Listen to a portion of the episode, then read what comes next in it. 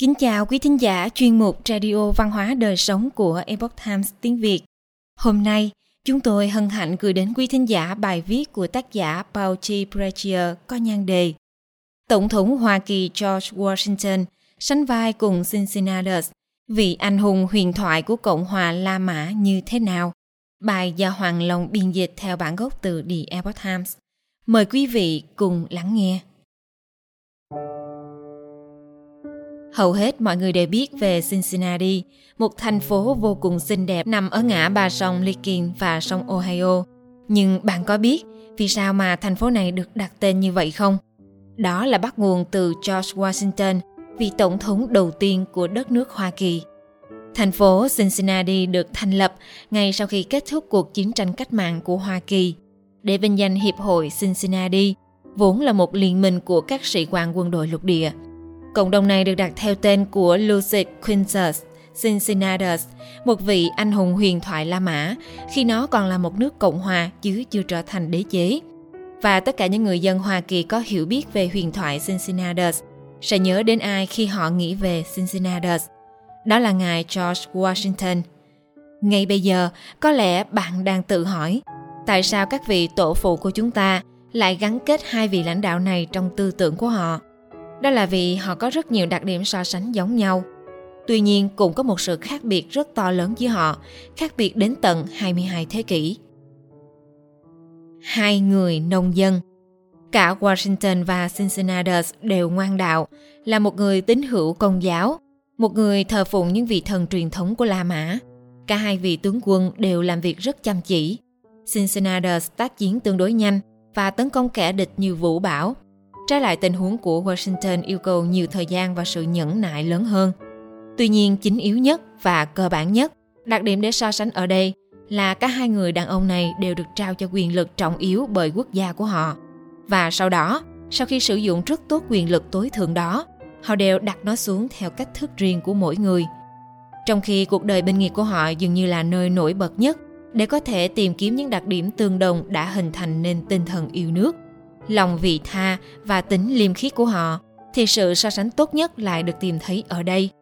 Cả hai vị tướng quân này đều tự xem mình là những người nông dân.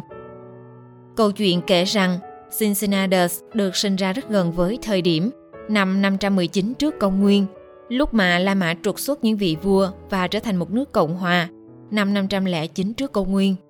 Ngay lập tức, chúng ta có thể nhìn thấy rằng đó là một thời kỳ đầy biến động, thời kỳ mà hành động của những người đàn ông ở độ tuổi của Cincinnatus là vô cùng quan trọng để quyết định sự thành công hay thất bại của một nền cộng hòa còn non trẻ. Mặc dù ông xuất thân từ một gia đình La Mã giàu có, vị thế của Cincinnatus đã thay đổi một cách nhanh chóng theo chiều hướng xấu đi. Và vào khoảng năm 458 trước công nguyên, ông đã sa sút đến mức phải đến sống bên ngoài thành phố, ngoài tầm ảnh hưởng chính trị, tự thân cày cấy trên mảnh đất nhỏ bé cuối cùng mà ông sở hữu.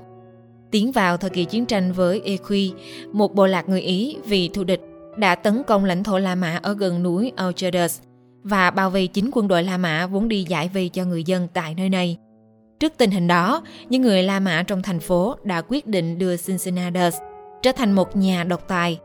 Nhà độc tài La Mã là một chức trách đặc biệt được thành lập ra chỉ trong trường hợp La Mã đang lâm vào nguy khốn mà thôi.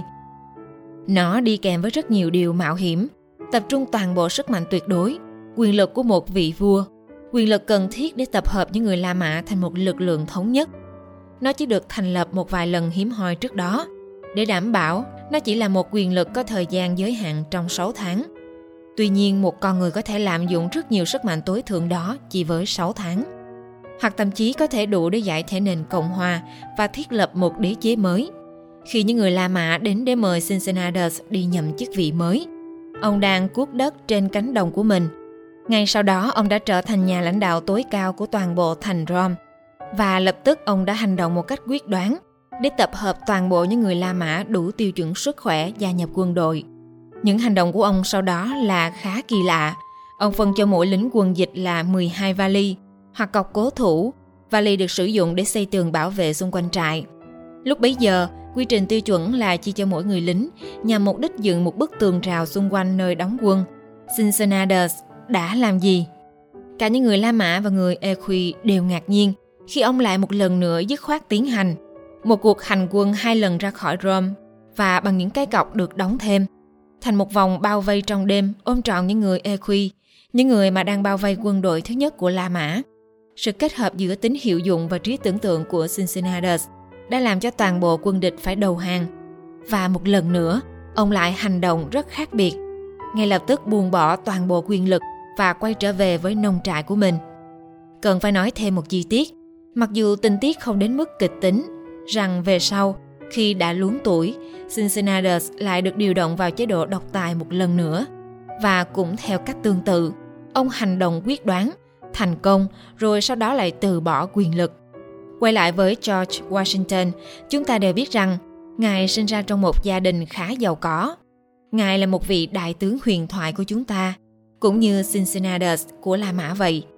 Mặc dù là vì các nguyên nhân khác nhau, trong khi những gì chúng ta hiểu biết về con đường binh nghiệp của Cincinnatus là rất ngắn gọn, những chiến tích vô song và bị bao phủ bởi lớp sương mù của quá khứ xa xưa, thì về đại tướng quân George Washington, chúng ta lại có cả một biên niên sử kỳ vĩ về các chiến tích của ông, bắt đầu từ khi ông mới 22 tuổi trong những cuộc chiến tranh với nước Pháp và Ấn Độ, cho đến tận khi kết thúc cuộc chiến tranh cách mạng Hoa Kỳ ở độ tuổi 51. Ngài Washington, người đàn ông đã làm nên một điều phi thường, đánh bại một siêu cường quốc ở thời đại đó, rồi lại nhanh chóng đặt xuống quyền lực tối cao và quay trở về với trang trại của riêng mình ở vùng núi Vernon. Và cũng lại giống Cincinnatus, sau đó ông lại bị kéo ra khỏi nông trại một lần nữa khi được bầu làm vị tổng thống đầu tiên của đất nước Hoa Kỳ vào năm 1789.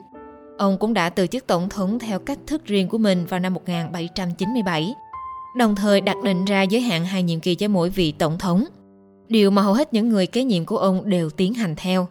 Như chúng ta có thể thấy, cuộc đời binh nghiệp của 2 vị tướng quân Washington và Cincinnatus là khác nhau, nhưng đều vĩ đại như nhau.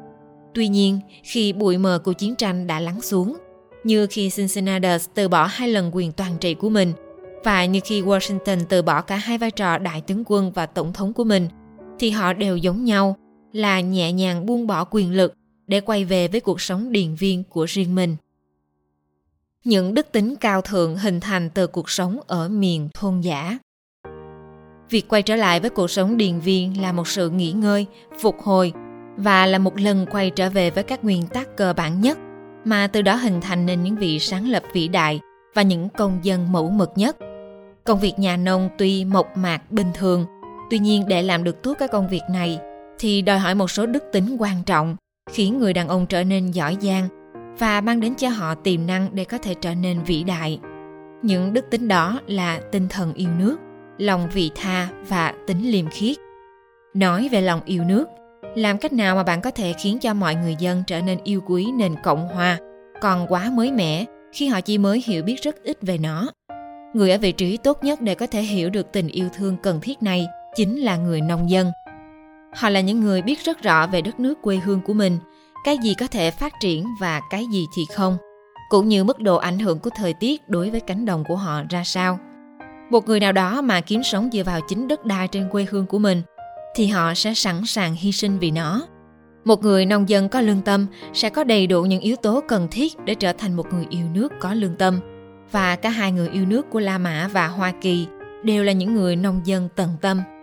Ngài Washington nghiên cứu đất đai trong đồn điền của mình rất kỹ lưỡng. Thay vì mù quáng bám chặt vào xu hướng trồng thuốc lá ở quê hương Virginia của mình, ông đã kiểm tra mức độ xói mòn của đất và những món lợi nhuận ít ỏi có được từ loại cây trồng này. Sau đó, ông đã đa dạng hóa các cánh đồng và thu được rất nhiều lợi nhuận. Ông đã lưu các bản ghi chi tiết về quá trình trồng trọt của mình, các đợt thử nghiệm và cả lợi nhuận.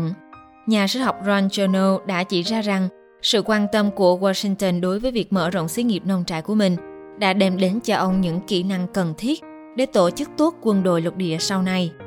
Lòng vị tha thuộc tính thứ 2 là điều cần có đối với công việc nhà nông. Suy nghĩ về những mùa vụ sắp đến gần, một người nông dân cần phải tìm ra cách tốt nhất để chúng có thể phát triển.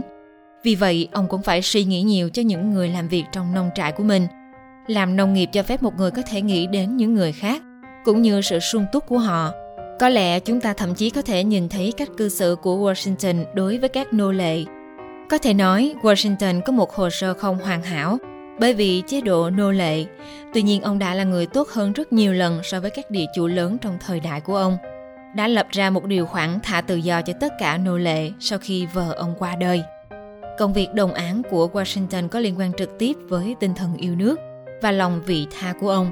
Thì với Cincinnatus cũng là như vậy. Những người La Mã đã tìm đến ai trong giờ phút khẩn cấp nhất của họ? Đối với một người nghèo đến mức phải tự thân cày cấy trên mảnh đất nhỏ bé duy nhất của mình, nhưng lại tận tụy hết mình cho nền Cộng hòa đến mức những người La Mã này tin rằng ông sẽ sẵn sàng để bảo vệ nó trong những nhịp đập của trái tim. Cincinnatus có lẽ cảm thấy điều đó trong phạm vi quyền hạn của ông khi tu chỉnh các vị trưởng lão của nghị viện.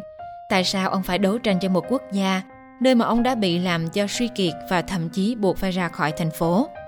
Tuy nhiên, có một số điều nào đó về nền Cộng hòa, một điều gì đó về sự nghèo đói, một nông dân tự do thay vì một chủ nhân giàu có, đã thuyết phục Cincinnatus ngay lập tức gánh vác sứ mệnh nặng nề mà ông được trao cho.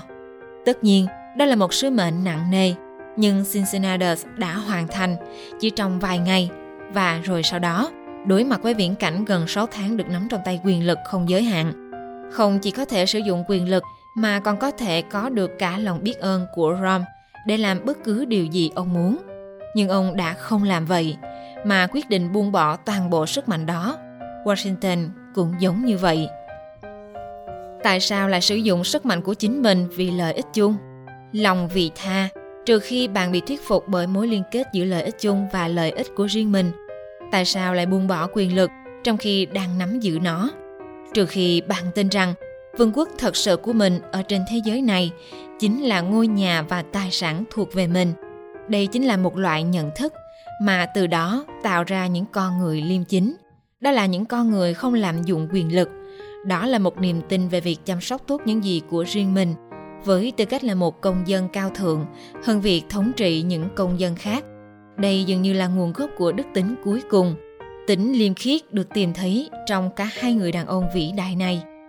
Khi danh tiếng của cả Washington và Cincinnatus bắt đầu với quyền lực của họ, thì nó lại được hoàn thiện hơn bởi việc từ bỏ sức mạnh đó. Và sự sẵn sàng buông bỏ quyền lực lại có liên quan mật thiết đến việc cả hai người họ đều là nông dân. Trong quyển sách New Travels in the United States of America performed in 1788, những chuyến du lịch mới đến với đất nước Hoa Kỳ, thực hiện năm 1788. Một người Pháp đương đại là ngài Jacques-Pierre Brousseau đã viết: "Bạn thường được nghe so sánh giữa Washington và Cincinnatus. Sự so sánh đó không thể nghi ngờ gì. Vị đại tướng quân được tôn vinh đó hiện nay không khác gì một người nông dân lành nghề, thường xuyên chăm lo cho công việc đồng áng và cải thiện chất lượng canh tác của mình." Quý thính giả thân mến, chuyên mục Radio Văn hóa Đời Sống của Epoch Times tiếng Việt đến đây là hết.